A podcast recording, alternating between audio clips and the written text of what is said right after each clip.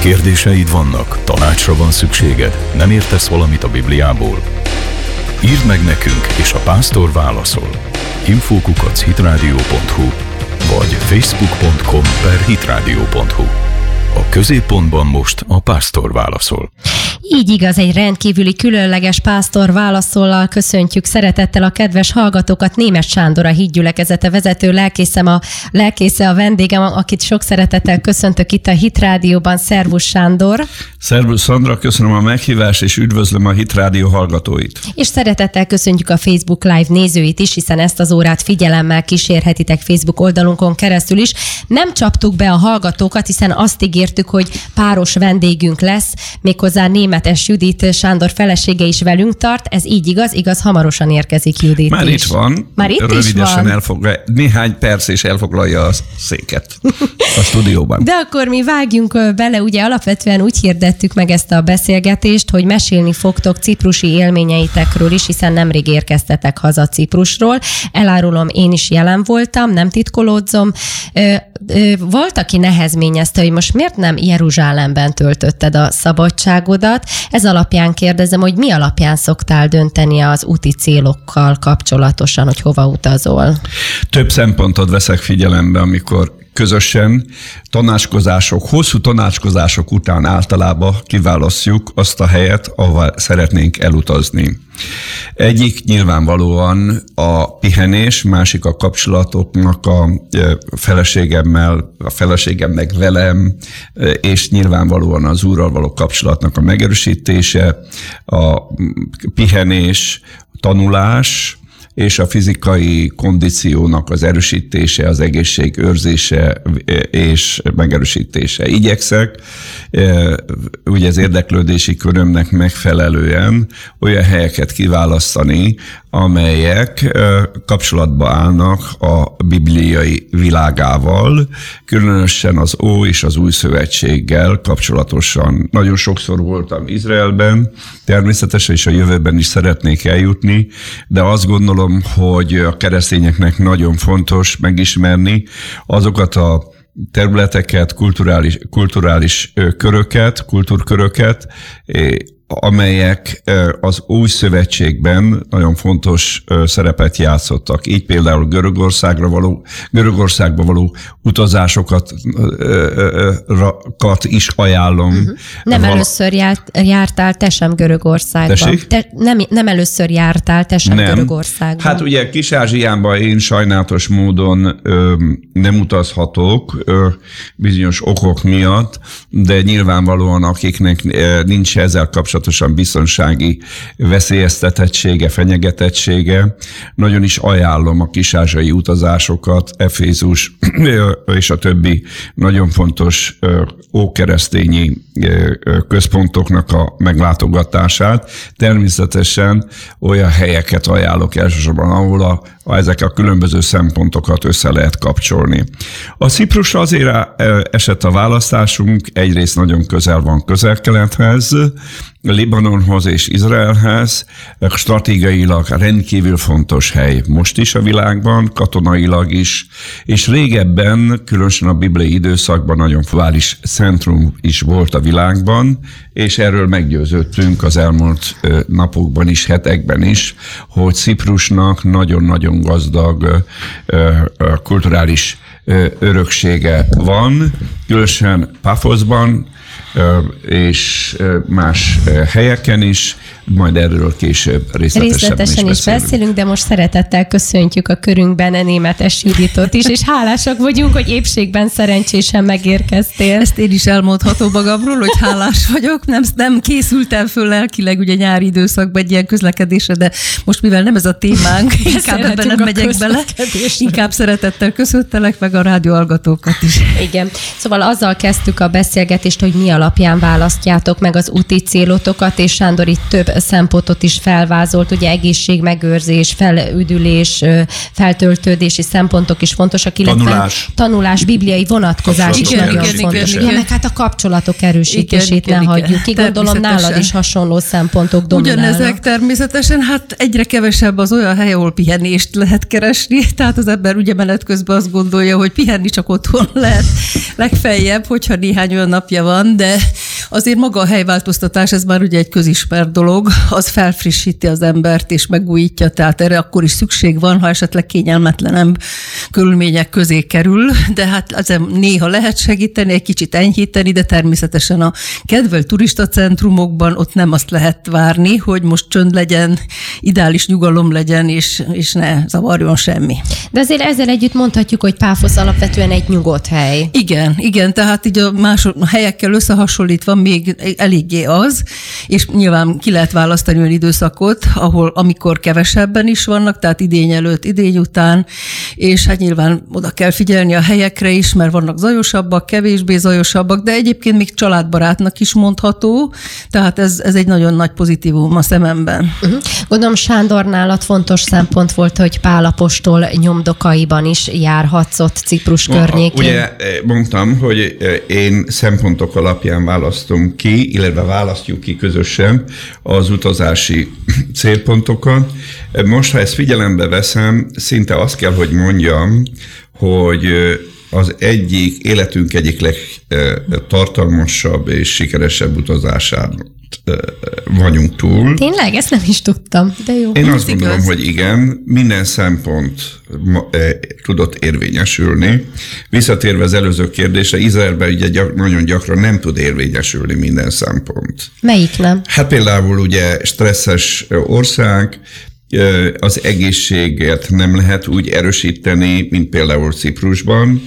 Pihenéssel is gyakran problémák vannak, szállásokkal, gondok, utazásokkal is, annak ellenére ugye, hogy nagyon bejáratos kapcsolataim vannak Izraelbe, de Ciprus az ebből a szempontból, minden szempontból kiváló ö, ö, helyszínnek bizonyult, tehát lehetett pihenni, az egészségem is úgy érzem megerősödött, azon kívül sokat beszélgettünk, sétáltunk, valamint sok dolgot tanultam is egy Bibliával, főleg az abcsellel kapcsolatosan, illetve hát azt gondolom elmondhatom ezt a Jutka nevében is, hogy főleg ugye Ciprus jelentőségével kapcsolatosan uh-huh. nyílott meg a szemem jobban. Tudtam eddig is, hogy Ciprus szerepel az új szövetségben, de azért nem voltam tisztában teljesen se Barnabásnak, se ciprusi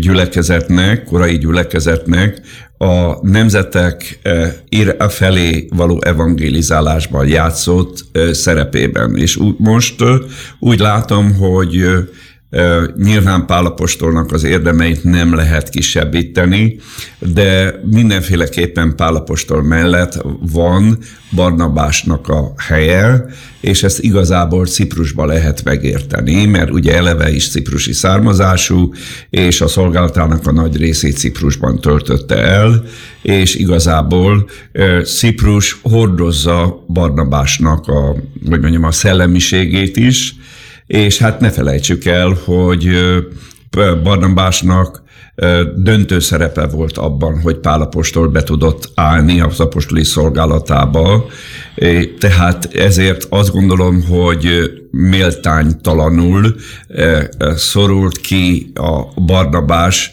a sokaknak a, ugye az én szemléletemből is, tehát ő egy nagyon-nagyon fontos szereplője volt a az egyház megszületésének. Igen, talán azért is feled egy kicsit homályba, mert hogy az apostolok cselekedeteiben tényleg inkább Pálapostól szolgálatát hangsúlyozza az írás, és Barnabásról viszonylag ez, keveset. Ez, ez nagyon helyes, hogy Pálapostolt is hangsúlyozza, de hangsúlyozza az indulásnak a jelentőségét is.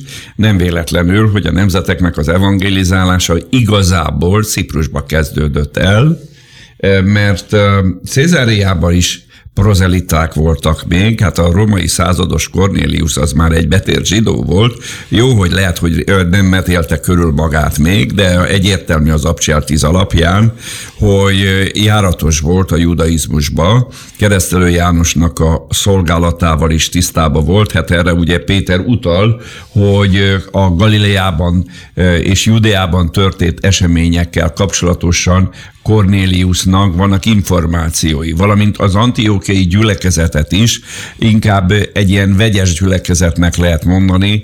Nagyon sok volt benne a zsidó származású keresztény és a prozelita, akik szintén már előtte is elfogadták a ószövetségi hitet, és erre épült rá az új szövetségi hit. De igazából radikális kilépés a nemzetek felé az, az mindenféleképpen Ciprusban történt, és ennek ugye ez egyik fő akadálya Bar Jézus volt, ami egy külön történet, és ugye ennek az akadály, e, maga az a Bar Jézussal való konfliktus, az még tudjuk nagyon jó családon belüli, tehát a zsidóságon, judaizmuson belüli konfliktus volt, de mivel, hogy ezt sikeresen kezelte Pálapostól, e, elindulhatott a nemzetek fele való evangélizálás, és ráadásul egyből egy nagy sikertörténettel, mert Sergius Paulusnak a megtérése az minden szempontból, tehát a 2000 éves egyházi történelem szempontjából is óriási jelentőséggel bír, mert az első politikai vezető, aki elfogadta Jézus Krisztust megváltójának és szabadítójának, és ez egyben előképe volt annak, ami az elmúlt 2000 évben megbizok benne, hogy az utolsó években is fog zajlani, hogy a társadalomnak a felső és az alsó és a közép rétegét is el fogja érni az evangélium. Igen. Judit, tőled is kérdezném, hogy rád is hasonló benyomást tett Ciprus, illetve te mit tanultál az ott eltöltött idők során? Én is ugyanígy tapasztaltam meg ezt, hogy nagyon érdekes módon, rendkívüli módon közel jött Pálapostolnak a szolgálata, tehát az abcselt én is ott úgy olvastam, ahogyan eddig még sohasem. Életre kelt az Igen, abcselt? hát tulajdonképpen ez igaz Izrael helyszíneire is, és talán azért is jó helyszíneken tanulmányozni Isten igényét, mert akkor a hely helyszíneken az ember úgy az egész a klímába, a környezetbe, mindenbe úgy bele tudja helyezni magát, és akkor úgy megelevenedik az a 2000 vagy akárhány évvel való ezelőtti történet, és, és valahogy elénk jön. Tehát képzeletben is, meg, meg valahogy a mélységeiben is, és fölismerjük azoknak a dolgoknak még a jelentőségét is, amik úgy elsiklanak itt Budapesten esetleg, mert annyira más, más közegben kultúra. élünk. Tehát például maga a mediterrán kultúrában, ahogy zajlott a szolgálat, és ahogy ez ez a párbeszédek voltak, tehát nekem egy óriási élmény volt így újra olvasni. Nem csak az abcselt, hanem apostoli leveleket is, tehát a korintusi levelet is olvastam közben, és akkor valahogy, mivel az egész ahhoz a térséghez kapcsolódik, vagy akár azok a kis-ázsiában levő gyülekezetekhez való levelek nyilvánvalóan életre kelnek, mert hogy az életmódba is betekintést lehet nyelni, tehát nyilvánvalóan, amikor a régészeti helyekre kicsit sikerült eljutni, akkor láttuk azt is, hogy meg vannak őrizve bizonyos emlékek arról, hogy hogyan éltek, mit ettek, esetleg, hogy közlekedtek az emberek abban az időben. Mondhatjuk azt, hogy Pálapostól korából maradtak fent emlékek, romok Cipruson? Maradtak. Igen, maradtak, de még hadd ö, ö, ö, beszéljek az előző kérdéshez kapcsolatosan. Egy-két dolgot ha szeretnék elmondani, hogy ugye Ciprussal kapcsolatosan a megtévesztő az, hogy a történelem folyamán ugye eléggé hát egy ilyen tranzit sziget lett, szinte minden jelentős hatalom, de hát ez már így volt Jézus Krisztus előtt is, Ciprust megszállta, és különösen az oszmán birodalom hatalmas nagy pusztítást végzett a szigeten. Hm. Ezen kívül, amit figyelembe kell venni még, hogy Ciprus nagyon hamar, éppen Barnabás miatt önálló egyház lett, már a korai időkben, és ezért a szuverenitását megőrizte a keleti egyházzal, bár csatlakozik hozzá természetesen, és különösen a nyugati egyházzal kapcsolatosan, ezért Ciprusnak a jelentőségét, illetve az archeológiai ószövecs, illetve a korai egyháznak a, a, a jelentőségét elhomályosította tulajdonképpen Konstantinápoly és Róma.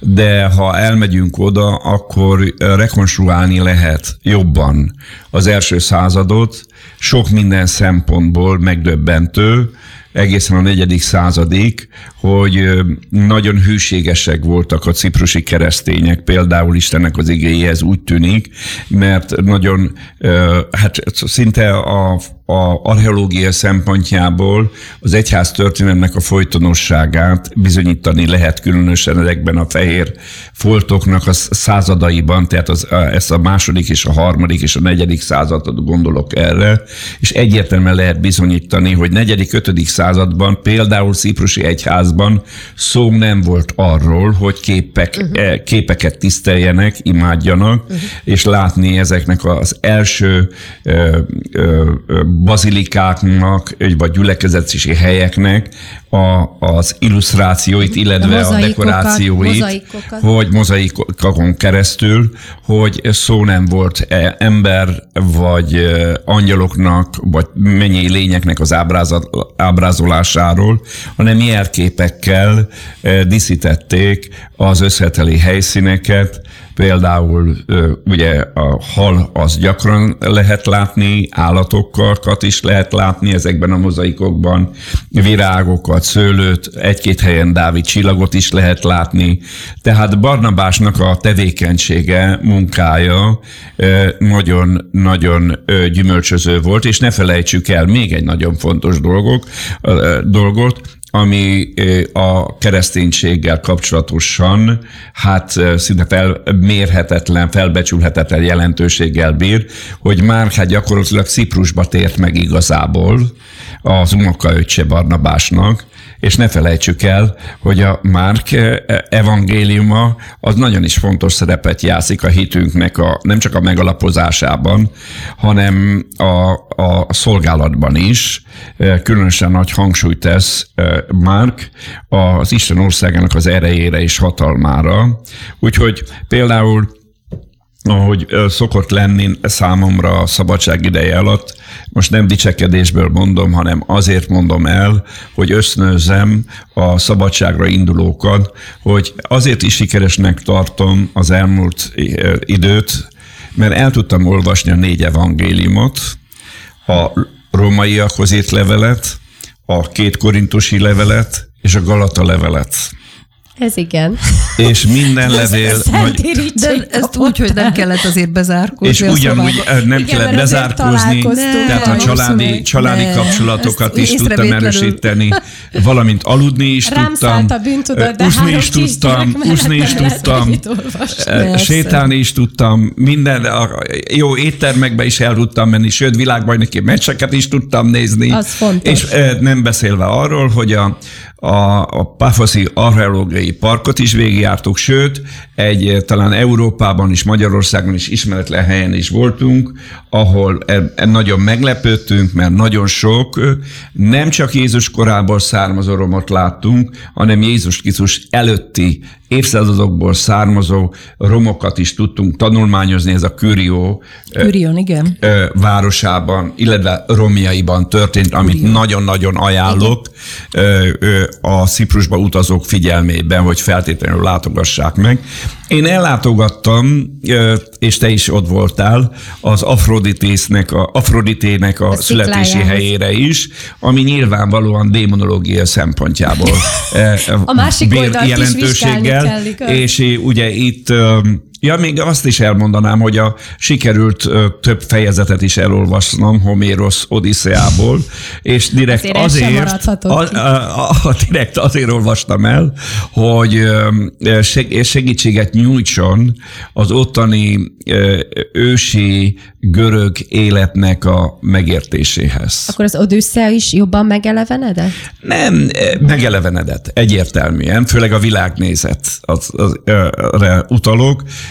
Tehát az, hogy milyen világnézetű volt az ókori görögöknek, akhályoknak, a fürtös hajú akhályoknak, és a szelték a tengert a, a, a görbe hátú fürge hajóikkal, és a bagoly szemű Aténé, meg a többi.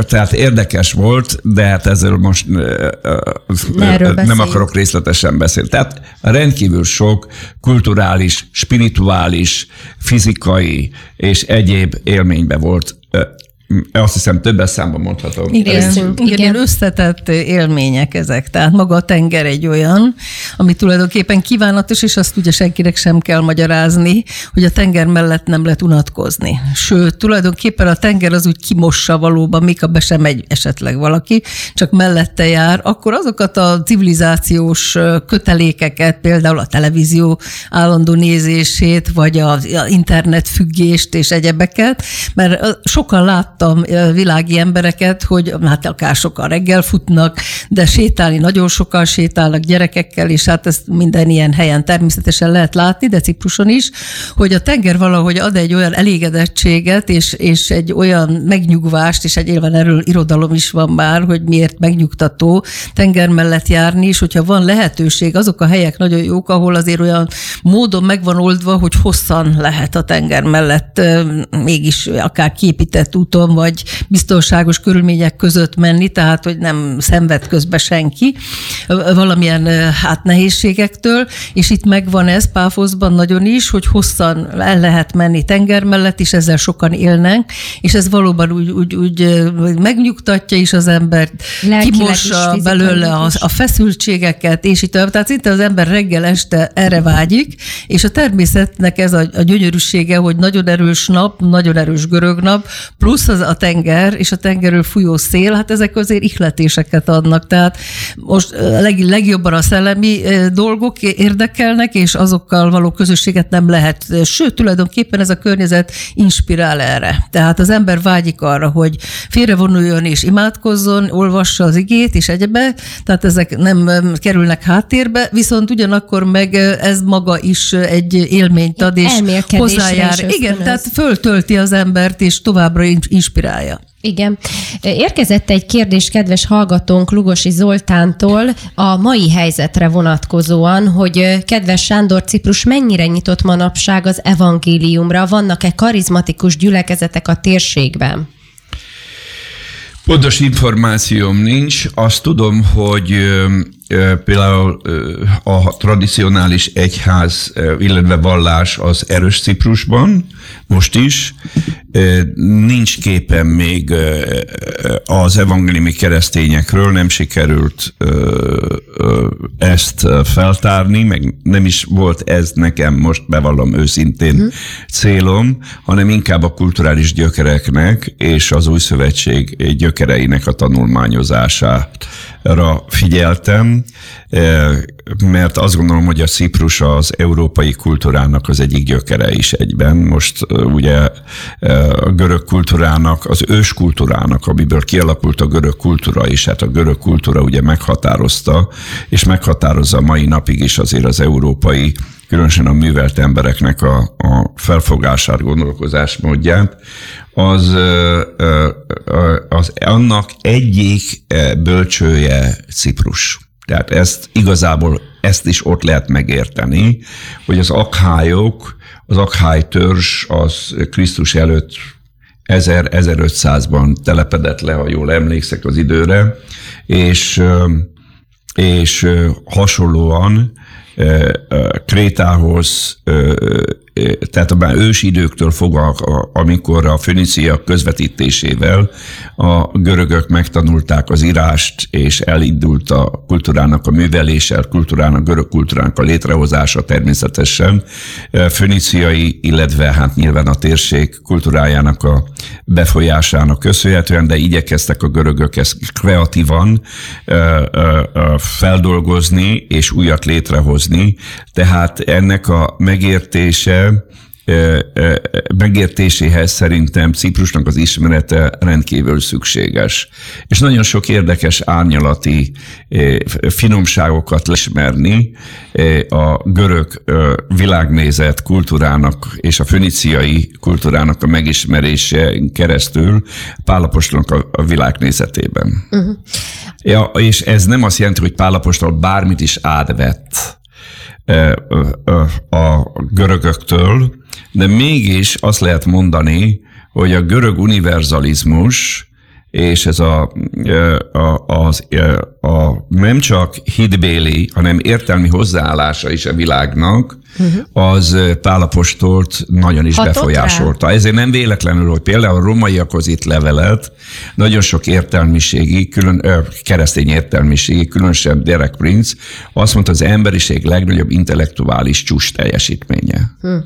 És ez, ha valaki mélyen elkezdi tanulmányozni a rómaiakhoz írt levelet, hogy hogy van összefoglalva benne az emberiségnek szinte minden lényeges aspektus a része, akkor ezzel nem lehet vitatkozni. És Tehát Pálapostól nem csak az evangéliumnak a hirdetésének volt egy, egy, egy, egy egyedülálló szellemi óriása, hanem intellektuálisan is óriási, egy óriás. Igen. Tehát Ciprusban sok minden érdekes dolgot föl lehet ismerni, nyilván ez az kell, hogy amik, hát és ez a jellemző, és ezért is hálás vagyok Istennek a feleségemért, Jutkáért, Ú, hogy ő is kutató szellemmel Abszolút. áldatott meg, és nem azért megyünk el egy helyre, hogy önjutalmazást áldozzuk az időnket, mert az önjutalmazásból élményhabzsolás lesz. Az élményhabzsolás meg előbb-utóbb az embert a testiségbe taszítja, és ha az ember kutat, jobban megáldja Isten. Tehát a testét is, lelkét is, szellemét is, minden területen. De ez nem azt jelenti természetesen, hogy most már ismét görögökhöz visszatérve, hogy egy spártai életmóddal kell végigélni. Reggel a... hatkor kelés. Nem, nem, tehát lazán lehet ezt. Ezt, ezt egyszerűen élvezi az ember, hogy ott van, nézelődik, figyel, esetleg tényleg eljut olyan helyekre, és Pafosz erre nagyon alkalmas, mert több, hát ahogy együtt be is jártuk, olyan feltáró, feltárt helyeket lehet látni, ahol egymásra épült, tehát az ókori görög és a kora keresztény emlékek, és ott el lehet buklászni, el lehet nézelődni, olvasgatni, és akkor inspirációt lehet szerezni. Sajnálatos módon nem hemzsegnek a turisták ezeken a helyeken. Most nem azt mondom, mm. hogy mindenkinek ilyen érdeklődésűnek kell lennie, de jó lenne, ha például a nyugati turisták közül is lenne azért erre fogékonyság. Akikkel találkoztunk ilyen helyeken, azok mind orosz turisták voltak, ez érdekes volt, orosz családok.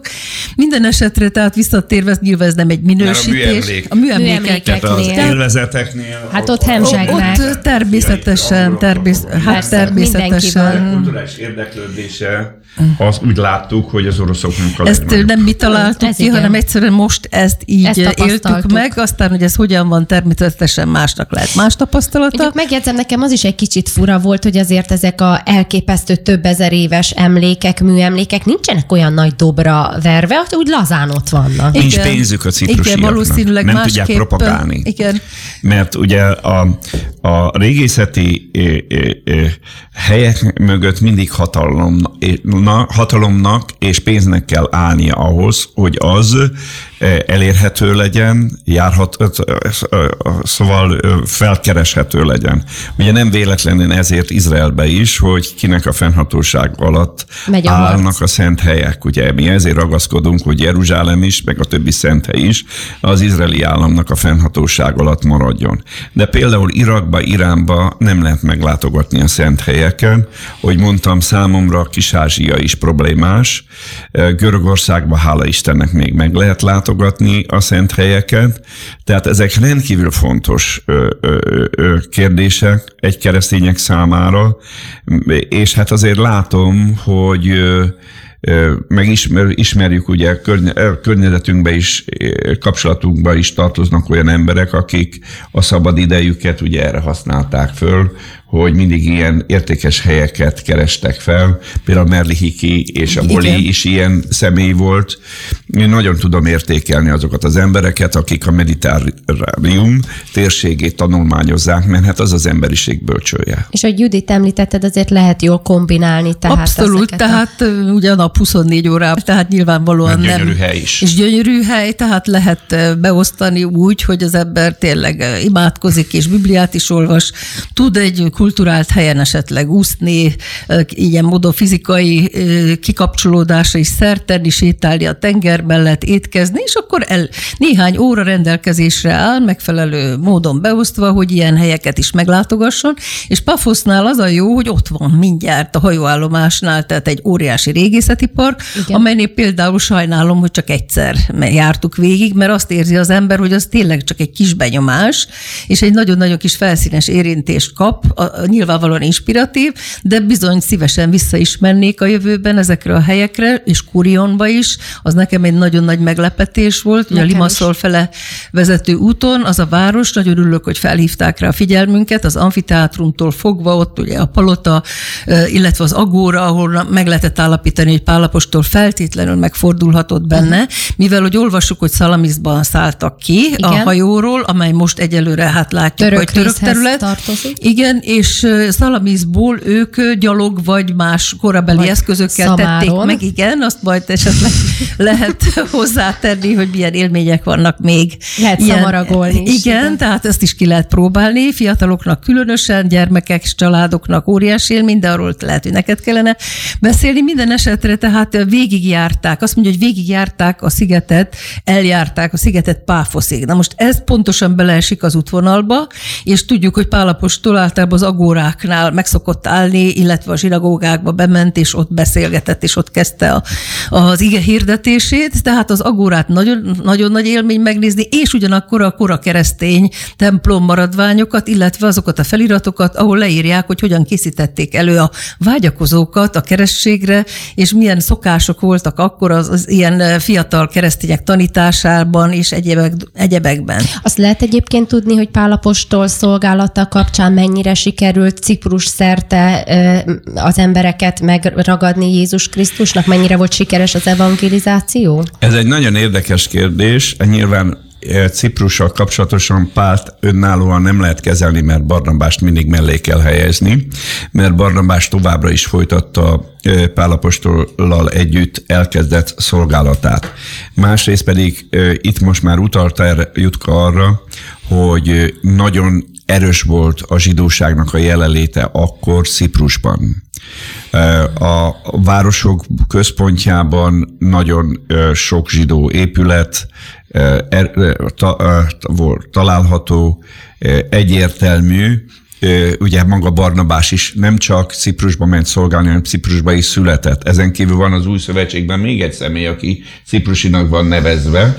Igen, akihez legutóbb, amikor Pálapostól visszatért Jeruzsálembe az elfogatásakor, akkor egy Názon nevű embert említ Lukács, akinél megszálltak, aki adott nekik szállást, és őt is ciprusiként nevezi meg. Igen, tehát Ciprus nagyon közel volt nyilván Izraelhez, illetve Judea Judea, akkor Judea volt, tehát nagyon erős volt a zsidóság. A másik ne felejtsük el, hogy a városállamok, különösen Nagy Sándor ideje előtt nagyon-nagyon virágzóak voltak, eh, ahol ki, kiszálltak eh, abban a város, az a város is eh, az ókorban az egyik legvirágzóbb és legerősebb Szalamisz. városállam. Igen, ja, Szalamisz. Szalamisz, igen, igen, igen, igen, Szalamiszra, de többi város is nagy volt, ugye, amit mondtam, Kürió, az is meglepetés Kurion, számomra, igen.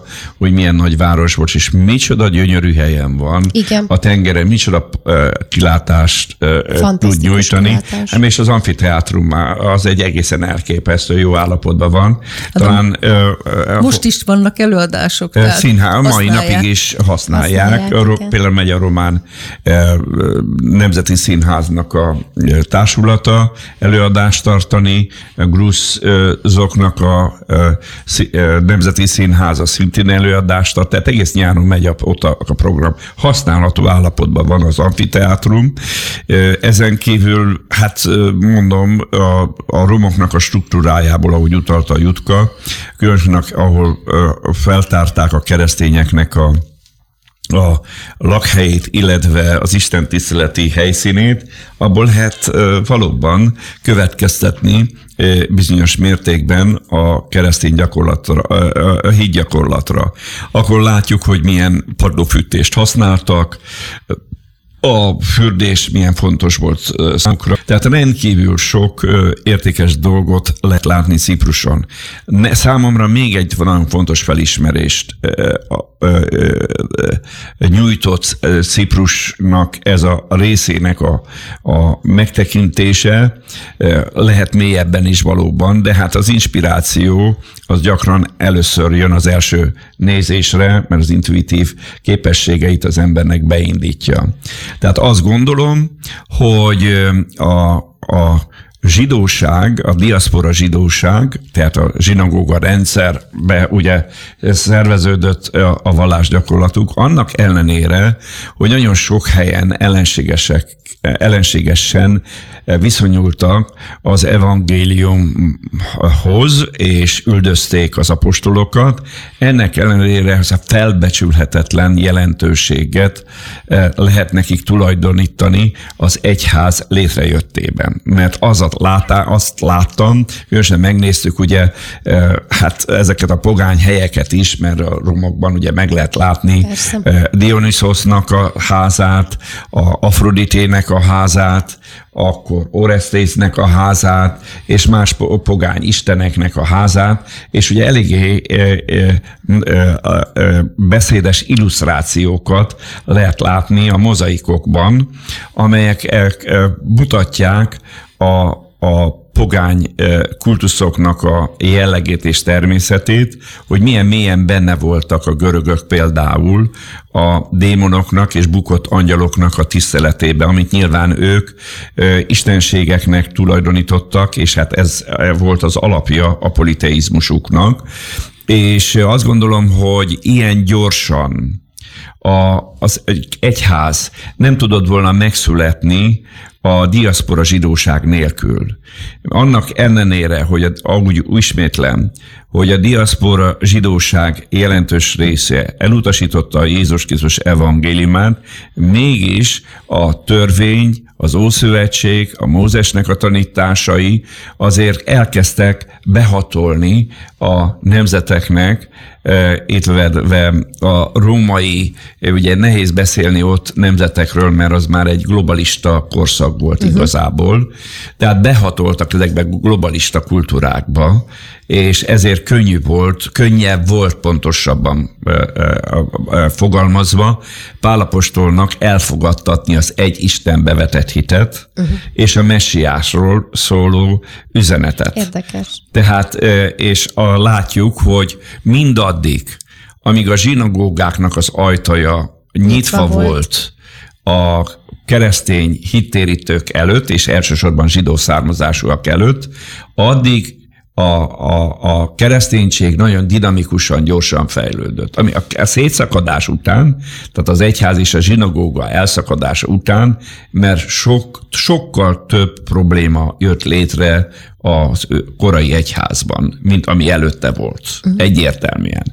A, annak ellenére, hogy ugye látható, hogy, hogy sokkal bonyolultabb a kép, ahogy az emberben kialakulnak képek, mert ugye ott tudtam meg a szigeten, például Elimással kapcsolatosan, illetve Bar Jézus, ugye ugyanarról a szeméről Igen. beszélünk, hogy Pálapostól átkot mondott rá, és egy ideig elveszítette a látását, de a ciprusi egyház a hagyománya szerint visszanyerte a látását, és továbbra is a ciprusi zsidóságon belül nagyon nagy tekintéllyel bírt, mert befolyásolni tudta az ott élő zsidóságot. Barnabással szemben két információt is hallottam, nem tudom pontosan, hogy melyik az a száma precíz, hogy Krisztus után 63-ba, illetve egy másik szám szerint Krisztus után 76-ba a Elimás, vagyis Barézusnak ö, ö, sikerül fellázítani a zsidóságot Barnabás ellen, és megkövezték Barnabást. Hm.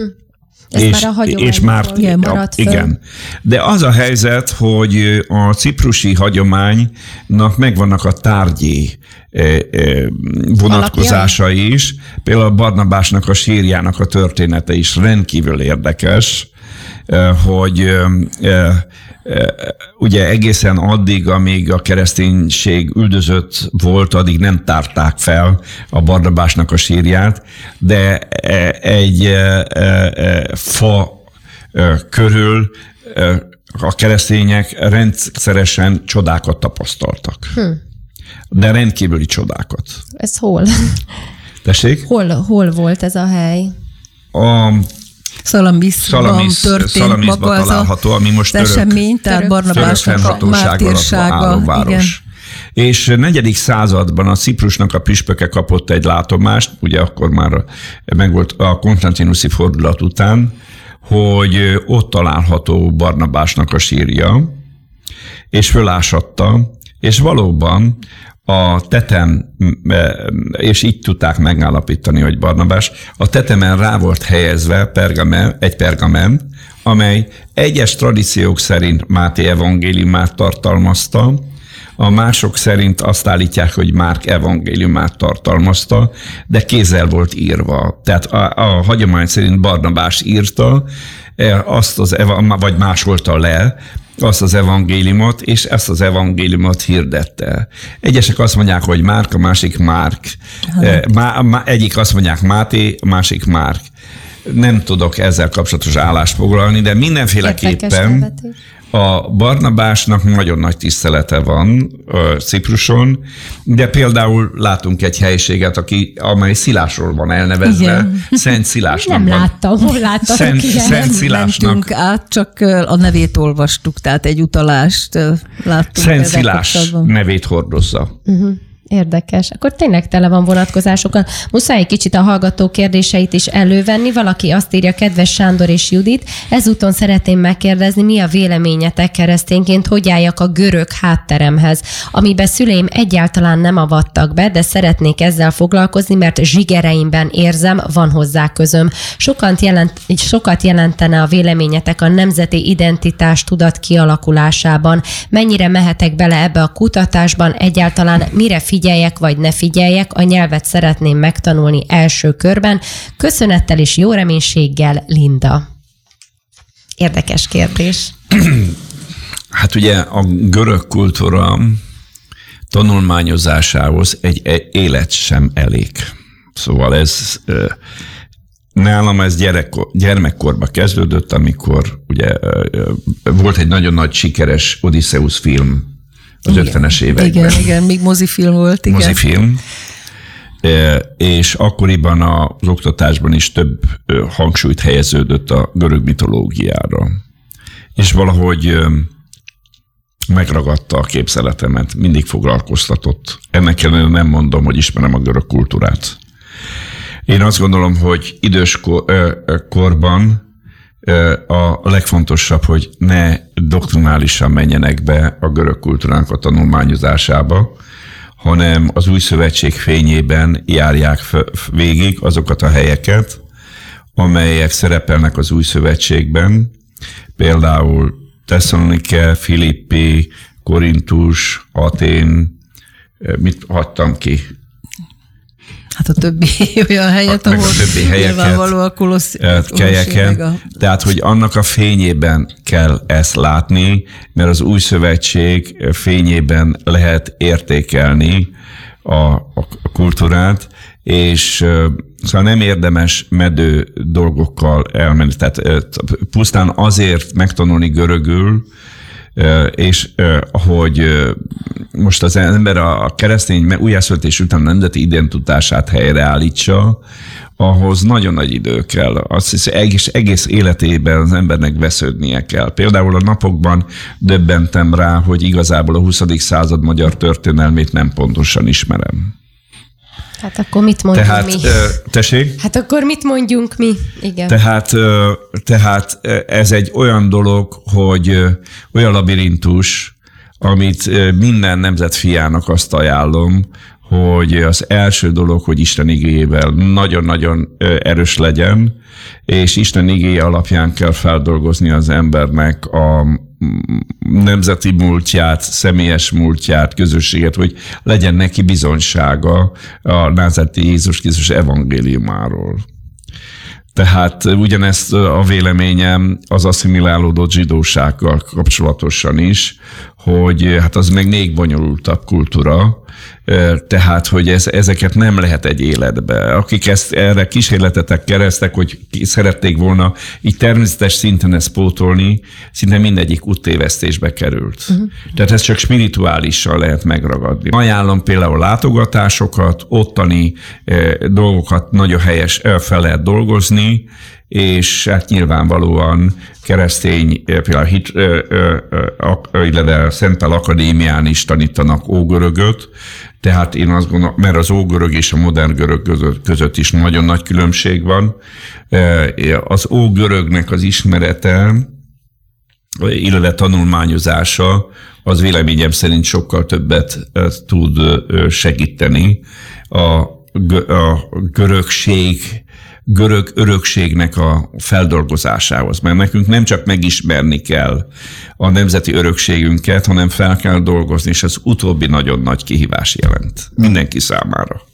Egy dolgot biztosan nem ajánlanék, hogy a görög mitológiába és ezekbe a pogány hiedelmekbe merüljön el a Igen. kedves kérdező, mert azok abszolút nem építőek, sőt, hát démonikusak, és hát nyilvánvalóan Pálapostól ezt hangsúlyozta, hogy ezektől a hiába valóktól, ahogy mondja eh, az abcselben is, hogy ez élő Istenhez térjetek. Tehát eh, nem építő, és amiket ott eh, ugye, hát őriznek, bizonyos tényleg csak villanásnyi emlékeket, ezek ezekből a leírásokból azért lehet látni, hogy egy nagyon destruktív életmód kapcsolódott ezekhez a hiedelmekhez, és ezért is ugye kapcsolódik, amit a Sándor előzőleg elmondott, hogy milyen nagy jelentősége volt a zsinagógák jelenlétének és a zsidó közösségek jelenlétének a különböző pogányvárosokban. Ez egészen biztos, hogy Isten terve és akarata volt. Ezek olyanok voltak, mint a támaszpontok.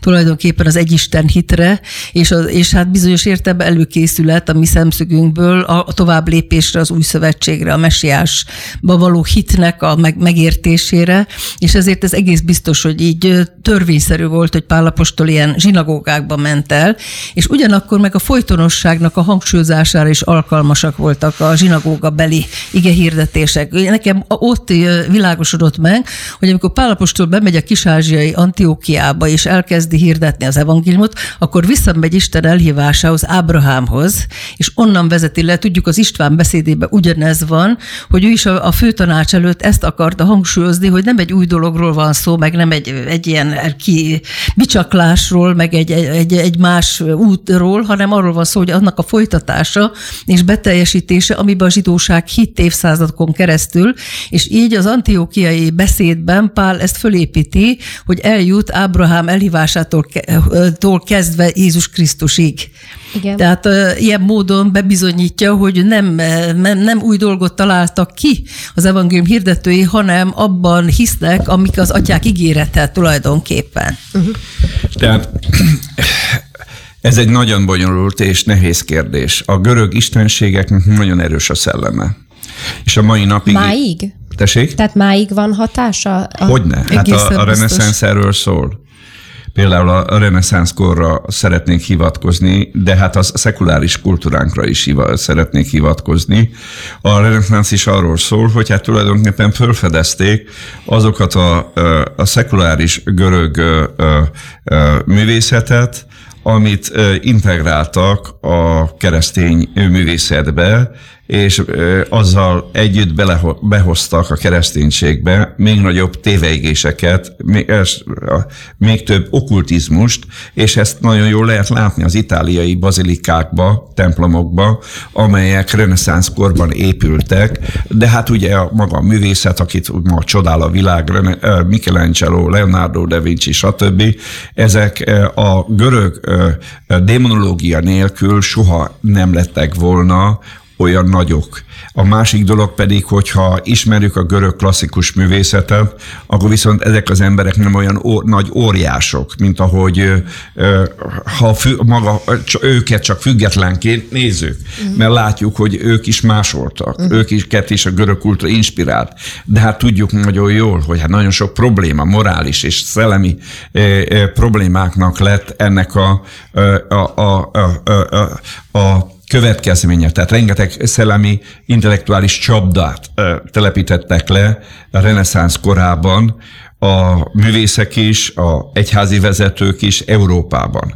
Sőt, visszatérve Ciprusba, azt látjuk, Ciprusban is, de ezt láttuk Görögországban is, hogy a görög mitológiai istenségeknek a kultusza megújulás stádiumában vagy, van, és ezt látjuk a Afroditénél is. Hát elmentünk, hát, ahogy utaltam rá, az Afroditének a születési helye, persze nem a születési helye az, mert az Afroditének a kultuszát Vénusz, illetve Vénusz az később, de a, Astarót, igen. az Asarót, Astarót, As, Asera kultusszal összefüggésbe hozzák nagyon sokan is, azt gondolom nagyon helyesen, hogy ez föniciai közelkeleti eredetű. De kétségkívül Afroditével ezzel hoztak újdonságot, tehát beletettek a görögök, ö, beletették a görögök a maguk démonológiáját és a szépség ideáját. Na most ezért ugye régen Ciprus nem Ciprus volt, hanem a szerelemnek a szigete, Afroditének a szigete. Igen. Elmentem arra a helyszínre. Te is ott voltál. Mit láttál? Mi volt az első mondatom? Mondom, jé, hát itt ugyanaz zajlik, mint Indiába, amikor Gangesben az indiaiak rituális fürdést tartanak. Tehát tudod, hogy a tengerparthoz közel van két gyönyörű szikla, Sziklák. ami kiemelkedik a tengerből, és a hagyomány szerint Afrodité ott jött föl a tengerből, Igen. és ott jött, ott jött létre ennek az istenségnek a tisztelete. És látjuk, hogy az emberek babonás hittől vezérelve rituális fürdést tartanak, és nyilván azért, hát, feltételezésem azért, és lát, láttam is a részbevőkön, hogy szerelembe akarnak esni, illetve a csúnya emberek, illetve azt mondom, előnytelen kinézetű emberek hirtelen meg akarnak szépülni. Mi nem születtünk, tehát, nem születtünk tehát, tehát egy mágikus hely a mai napig is. Igen. Nos, abban a szállodába, ahol uh, voltunk, ott volt uh, egy alkalmazott magyar származás, akivel beszélgettünk, és mondja, hogy két éve abban a szállodában egy hónapig tartó varázslóknak, boszorkányoknak ta, ö, ö, volt a konferenciája. Főleg Amerikából és Angliából érkeztek. Utólag gondoltam, hogy lehet, hogy a Trump elnök választását is, vagy az el, be akarták folyásolni. Tehát ö, ő pedig nem keresztény, de elmondta, egy, egy, hogy hát egy, körülbelül egy hónapig mit tettek ezek a többnyire nők, talán, talán nem is volt férfi közöttük, azt mondja, kizárólag nők voltak, és spiritizmussal, okkultizmussal mindennel foglalkoztak egy hónapon keresztül. Borzasztó. És ő ugye megkérdezte tőlük, hogy hát ezt miért csinálják, és azt mondják, hogy Ciprusban van a földnek a szíve, vagy hogy is. Csakrája. Csakrája. És azon kívül, hogy ilyen különleges energiák vannak a szigeten. És azt mondaná, hogy nagy energia van, és ezt azt gondolom, hogy tényleg így van. Tehát minden szempontból Ciprus a mai napig is egy rendkívül fontos stratégiai hely, katonai, politikai, minden szempontból. Uh-huh. Például meg vagyok róla győződve, a törökök megszállnák a Ciprust, tehát a görög részt is, világháború törne ki belőle. És erre azért van szándék, tehát így... Azt kifejezte De nem, Erdogan, nem, nem tudják, olyan régóta. mert a, a tele van angol, angol támaszponttal, és ugye a nyugati világ eh, nagyon is figyel Ciprusra, és hát most már az orosz érdekeltség is nagyon erőteljes Ciprusban. Most ezzel nem akarok a politikai Persze. Részével foglalkozni, de egyet tudok hangsúlyozni, hogy Ciprusnak most is óriási jelentősége van. De akkor szellemileg nézve azért elég nagy a kavalkád, ezt és, mondhatjuk. Igen. igen, tehát a, sajnálatos módon, ahogy mond, utaltam rá, az okkultisták előfelfedezték Ciprusnak a jelentőségét, tehát a Bar Jézus féle tradíció folytatódik. Tehát ezért ajánlom továbbra is, mert ugyanakkor lehet tapasztalni a Szentléleknek a jelenlétét, erejét, nagyon, ahogy mondtam, a Bibliával, Istenigével való közösség kapcsolat nagyon élvezhető. Igen amikor elmentem ahhoz, a, vagy elmentünk, és én átfogtam azt a cölöpöt, ahol a hagyomány szerint Pálapostól megkötözték, és 40... 39. 39, egy hiány 40-szer, tehát 39-szer korbácsütést mértek rá a zsidó, zsidó testvérei. Hát szóval ott is érezhető volt egy energia. Hm, érdekes. És nem rossz. Uh-huh. Tehát akkor vissza Tehát a Pálapostolnak a személye valahogy közelebb került az oszlopon keresztül. Uh-huh. Tehát a jelentősége, igazság. Nem véletlenül is, hogy uh, gyorsan igyekeztem olvasni a négy evangéliumot, hogy még Pálapostól leveleitből is olvassak, mert uh, valahogy valahogy én legalábbis a Szentlélek által nekem ugye nem az okkultizmus, meg a boszorkány varázslóknak a praktikái nyugodtak le, illetve a szemben ellenálltam, de, de, hanem a Pálapostolnak és Barnabásnak és Márknak, ne felejtsük el a Márkot sem, tehát annak az életműve gyakorolt rám nagy hatást. De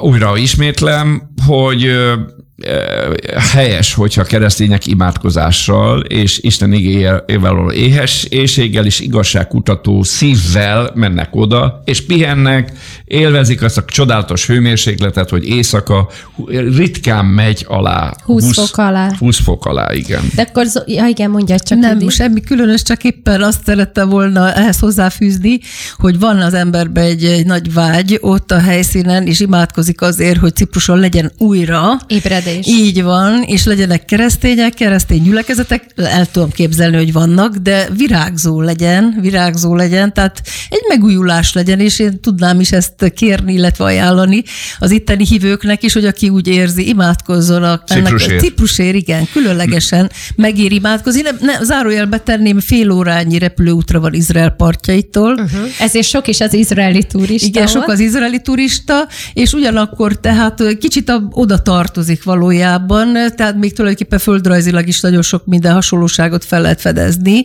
Cipruson, hát nyilvánvalóan mi még nem tudtunk ebbe annyira behatolni, nagyon remélem, hogy lesz még rá mód, ugye a szigetet jobban megismerni, de tulajdonképpen tehát az érdemes imádkozni Ciprusért, ezt szerette volna elmondani.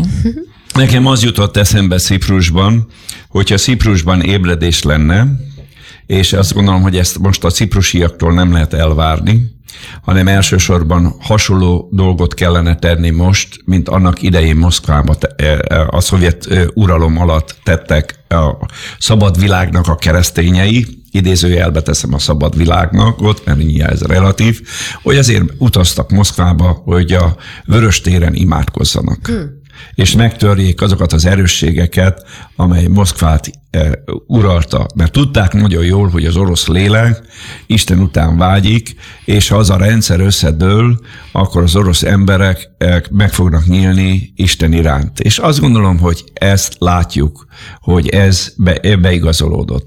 Én azt gondolom, hogy Ciprus kulcsfontosságú a keresztény ébredéssel szempontból, mert hát ahogy Ott utaltam rá, ahogy mondtad. a jelen pillanatban is, is a muszlim világnak és a keresztény világnak a találkozási pontja, Ciprus.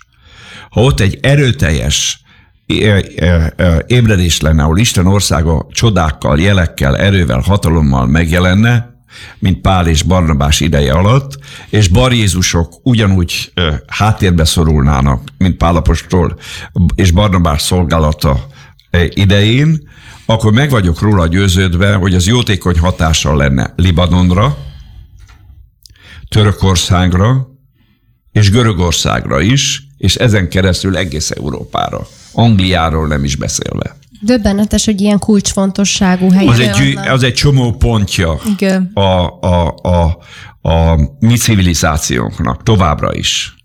És olyan csomó pont, ahol még van talplanatnyi helye a kereszténységnek, mert ugye a Kis-Ázsiában már nem tudjuk ezt elérni. Kis-Ázsia már elveszett. vagy mit, mit kéne? Imakommandókat küldjünk oda? Nem, nem, nem, nem, nem, nem, nem, Ezt én nem szeretem, ezt a rituális, meg formális Igen, meg, meg mozgalmat, e, e, nem. Pózolásokat, ami egy spirituális pózolás, hanem normálisan, ugyanúgy egyszerű emberként asszimilálódni a tömegbe, de Turistaként. szellemi emberként és Isten kegyelmeként, ke, kegyelme, uralma alatt forgolódni abba a térségbe, és, és ugyanakkor, ahogy mondtam, az egészségépítés, pihenés, kapcsolatépítés, de szellemi élet is legyen. Annyira izgalmas ez a téma, hogy túllogtunk, de nem baj. Szerintem még egy picit folytassuk nyugodtan. Valamivel ki akartad egészíteni, Nem, Judit? feltétlenül én is így gondoltam, hogy valóban ilyen egyszerű mezei turistaként az ember észrevétlenül ott jár, de hát ha vannak akár ketten is már, ugye Jézus azt mondta, hogy ha ketten egy akaraton vannak, és kérnek, akkor az, az meghallgattatik, tehát így lehet Ciprusér észrevétlenül, feltűnés nélkül, mindenféle valóban vallási pózok nélkül imádkozni, de kell. Tehát ezt éreztük ott, ugye szükséges. És ugye hát rengeteg magyar keresi fel Igen, ez Ciprust, meglepő számomra. De nyilván nem volt. spirituális, meg kulturális szempontból, bár azt, ahogy, az utóbbit visszavonom, mert mi a, többször tapasztaltuk, hogy kulturális helyeken a magyar köszöntéseket az ott dolgozó görögök, alkalmazottak ismerték, ebből meg azt a következtetést vontuk le, hogy a magyarok, turisták, nem keresztények is, meglátogatják a kulturális helyeket, és tanulmányozzák ezeket, az ott található ö, ö, dolgokat. Tehát ö, viszont felhívom a keresztényeknek a figyelmét, hogy a Salamonnak a beszédére, hogy ami volt, az lesz. Tehát ott, ahol ébredés volt valamikor, ott nagyobb esélye van annak, hogy lesz ébredés. Uh-huh. Tehát ezért Ciprusról nem szabad lemondani. Így van. Ugyanúgy, hát ez so, sok szempontból újra mondom, hát az, a Ciprus Izrael számára is egy olyan utánpótlási bázis. Hadd hívjam fel a figyelmet, hogy amikor brit ö, ö, ö, Fennhatóság alatt? Tessék?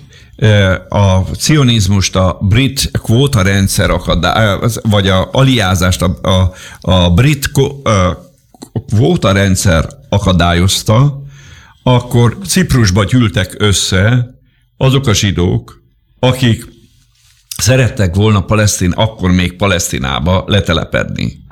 És az összegyülekezésüknek az lett az eredménye, annak ellenére, hogy a britek mindent megtettek, hogy ezt megakadályozzák, hogy végül is áttörték ezt a függönyt, vasfüggönyt, megmondom, most itt egy jobb szó nem jut eszembe, és végül is, ugye hát ez az Exodus hajója erről szól. Igen, az a film is, amit ez megelevenített, Ja. azt a történetet, hogy Tehát a Ciprusról modern Izrael megszületésében is Ciprus jelentős szerepet Igen. játszott. Igen. döbben. Ott egy tábor működött akkor, ahol összegyűjtötték Igen. az, az Izraelbe készülő zsidókat, de a cionisták egy nagyon-nagyon... De azért, mert meg akarták meg, akadályozni. de ők meg egy vagány módszerrel ezt kiátszották, és elindították a hajót.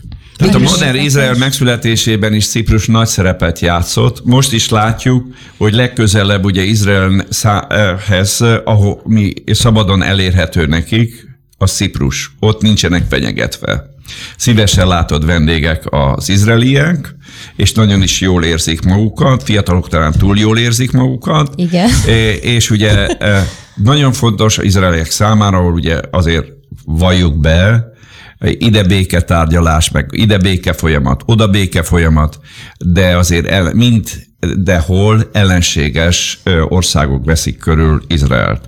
Ebből a zártságból, izolációból, szeparációból, illetve nem szepa, Izrael nem szeparált ország, de izolálva van. Uh-huh.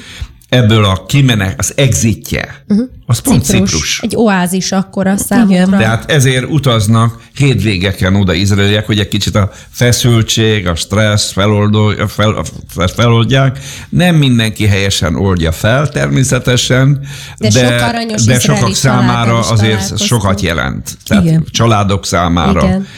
Viszont nagyon sokat jelent. De fiatalok ugye hát ahogy szokott lenni. Igen. A, a ló másik oldalára esnek. Hát, mint minden nemzet fiataljai, az angolok azért ebben is élen járnak, zárójelben jegyzem meg. Egy lazább témát azért hadd hozzak még be így a beszélgetésünk vége felé. Említetted, hogy jó kis meccseket is lehetett nézni Igen, ki volt rakva a felület, a tévékészülékek a különböző cikrászdában is volt egy kedvenc cukrászdánk, hová Ahol visszajártunk. végre azt inni, rendes kávét lehetett inni. És ráadásul nagyon jó fahéjas palacsinta volt. Kinek drukkolsz a VB-n, Sándor? Tessék? Kinek drukkolsz a VB-n? Egyelőre nem tudok dönteni. Meglepő számomra az első fordulónak a szürkesége és a nagyoknak a bugdácsolása, és különösen tegnap este leesett az állam, bár bevallom őszintén itt a tanú, Igen. hogy nem ért váratlanul, mert amikor Argentina egészen finom jelzőt mondjak, visszataszító módon a világbajnokság előtt megalázta az egész világ előtt Izraelt, mert ugye egy lekötött meccsük volt, elfelkészítő meccsük volt Izrael válogatottjával, és a palesztinok befenyeget, megfenyegették, megzsarolták a e, argentin e, csapat sztárjait, például Messit, hogy elégetik a Mezüket. mezeik, biztárnak a mezét, valamint a egyesnek a vezetőit, és úgy megijedtek ezek a gyáva argentinok, hogy lemondták a futballmérkőzést, és hatalmas nagy csalódást okoztak egész Izrael társadalmába, mert néhány per tehát egy óra, most pontosan nem emlékszek, minden jegy elkelt. Uh-huh. Annyira boldogok voltak az Izrael futball szerető társadalma, hogy jön a Messi, meg a világ legjobb csapata megtiszteli az izraeli futballcsapatot, és ezzel ugye Izraelt mindig is támadták a, a futball világ szövetségben is az arabok, és ki akarták mindig szorítani, úgyhogy izraelek úgy érezték, hogyha ide jön a világ egyik legjobb csapata, ezzel stabilizálódni fog ezen a területen is, sportterületén is Izrael helyzete. Uh-huh. Ezzel szemben mi történt? Bejelentették, hogy a játékosok nem akarnak Izraelbe futballozni, és Izrael állama ellen. Nincs szükségük erre a meccsre. Netanyahu úr fogta telefonját, fölhívta az argentin elnököt, szinte könyörgött neki, hogy ne mondják le a meccset, ne alázzák meg így Izraelt. Ezt én teszem hozzá az utóbbi mondatot. De hajthatatlanok voltak az argentinok. Én akkor a feleségemnek azt mondtam, én csodálkoznék, hogy ezek után Argentina jól szerepelne a világbajnokságon. Tényleg ez igaz, szóval én tudom tanúsítani, így van. Jó, hogy bejöttél tanulni. És ugye, mivel hogy a világ előtt megalázta Izraelt, mert itt nem többről van szó, mint futballról, hogy akkor volt, a, meg most is van még a gáza-izraeli konfliktusban, és egyértelműen a gázaiak és a palesztinok mellé álltak az argentinok. Ezért Isten megalázta a horvát Horvátok. válogatotton keresztül az egész világ előtt Argentinát, és a világ leggeniálisabb, vagy futball zsenie, mindegy szerencsétlen loser úgy ballagott le az ítéletnek a helyszínéről. És számomra ez a legnagyobb üzenete Istennek ma a világ számára, hogy átkozott, aki Izraelt átkozza, és áldott, aki Izraelt áldja. Hogy Isten egy futballmeccseket és a futballt is föl tudja használni erre, Na, nagy Isten félelemmel feküdtem le éjjel Igen. az ágyamba, és áldottam Istent, és örülök, hogy Isten Izrael mellett van, és így Igen. az ügyét nem hagyja el. Amen. Ilyen értelmezést a tegnapi futballmeccsről egy szakértőtől se hallhattunk hát volna, abban biztos persze, vagyok. Nagyon persze, érdekes. Persze. Na még egy kérdés a végére. Kedves Sándor bácsi, az én kérdésem az lenne, hogy honnan szerzi ezeket az iszonyat menő sapikat. Istán mindig látom, hogy jobbnál jobb fejfedőkkel szerepel a képeken. Nagyon vagány. Üdvözlettel, Kalmár Dani. Fejfedőket? Fejfedő, sapi, sapka, igen. Ja. Honnan szerzed, az a kérdés? Hát a családom ifjú tagjait figyelem, és az új ö, dizájnokra érzékeny vagyok, és ami tetszik, abban követem őket. És így van a, a vejeimmel kapcsolatosan, ö, unokáimmal kapcsolatosan is, tehát ö, nem akarok lemaradni tőlük. Nem tudom, melyik fejfedőtre gondol a Dani. Nem tudom. De, de most Cipruson is lőttél de egyet, ezt van, van az, a, az a kaliforniai sap, új sapkámra. Sajnos ebben én nem vagyok annyira szakértő. Ezt például a, a Marci fejéről vettem le. Úgyhogy látom, hogy a Marcinak ilyen milyen. Mondom, hát, ha, ha a Marcinak lehet ilyen sapkája, akkor nekem is. De Cipruson is lőttél egyet, ugye? Mi vettem? Általában minden országban veszek egy sapkát. Shoppingolni Judit jól lehet Cipruson, így végezetül? Hát lehet természetesen, bőségesen Jurka van kalapot áru. szokott venni, be, elárulom. Hát ezek ugye nagyon egyidény jellegűek, hogy a női kalapok, ezt nem is kell mondanom. Már sajnos most is egy már olyan állapotba jutott, hogy sajnos ki Le kellett kell tennem. Igen. De ezzel együtt, hát tulajdonképpen finoman fogalmazva nyilván többek áru, meg ami a strandra kell, van bőségesen. Én most olyan helyekre nem jutottam el, ahol lehet, hogy egy kicsit igényesebb márkás termékek vannak. Nem is igényeltem őszintén, mert hát most ebbe a közegbe, klímában az ember tényleg nem azt keresi. Persze, viszont Úgy, vannak azért ilyen helyi sajátossága, helyi sajátosságok, olajos, igen, azok termékek. viszont nagyszerűek és nagyon tetszettek, tehát amikor magukat árulnak, például pisztáciát és más ilyen dolgokat, illetve hát ugye van egy nagyon érdekes termék, a teljes kozmetikum. Hát ezt akartam mondani, hogy minden, minden helyen azért föl lehet fedezni a spe- specialitást. Igen, Számomra nagy specialitás volt, hogy Nem mutattátok nekem a szamártejből készült kozmetikumokat, illetve csokoládét Csokolád, csokoládé? Kettő az csokoládét azonnal bevágtam. De érdekes ez, ugye a Kleopátráról írják, hogy ő szabártejbe fürdött, és hát nagyon ügyesen. Azért volt ilyen szép a bőre. Igen, ez a ügyes ciprusiak erre alapítanak, illetve hát erre a történetre. Családom női tagjai azonnal kiürítették azt a... Szintén szólva azért a, hasz... a szappanok, a, a szappanok használatánál azért én nem tapasztaltam olyan dolgokat, hogy minthogyha valami világszám lenne. Persze, de... ez fel van fújva. Természetes, egy kis szabártejet hozzákevernek. De ő tejbe fürdött, ő hát más persze, volt, ő nem Nyilván most kente. senki nem akarja Kleopátrát követni, csak az... De miért nem? Természetesen az egy ér- érdekesség. Ez bűn? Ez egy érdekesség, és tulajdonképpen ez már az a... szelleme. Az oliva termékek nagyon nagyszerűek, tehát, és ugye az édességeknél pedig hát természetesen egy speciális ízlés szerint, vagyis mediterrán édességeket árulnak a legtöbbet, a baklavát nagyon jól lehet ismerni, ami az arab országokban is van, és más hasonlókat, és hát természetesen az embernek beugrik, hogy milyen bölcsen alakították az édesség készítést is, mivel hogy ezen az éghajlaton a mi csokijaink azok öt perc alatt elfolynak. A bőrdápolás vallás teológiájára hadd hívjam fel a figyelmet. Isten ígé azt mondja, hogy minden, senki nem gyűlöli a saját testét, és különösen a testnek a, a szeretetében és gondozásában a bőrnek az ápolására nagyon-nagyon nagy hangsúlyt kell tenni a keresztényeknek is, és ezt látjuk az Ószövetségben is, sőt Új Szövetségben, sőt Jézus Krisztussal kapcsolatosan is a bőrápolásnak a fontosságát, mert nem véletlenül, hogy minden evangéliumban szerepel Jézus Krisztus bőrének a fölkenése az olaj által. Amen. És nagyon drága nárdus olajról beszélünk. És ezeken a közelketi helyeken nagyon értékes dolgokat lehet látni ezen. Találkoztunk egy libanoni társasággal. Igen? Lakodalmuk volt a szállodába. Libanonból jöttek át hétvégén.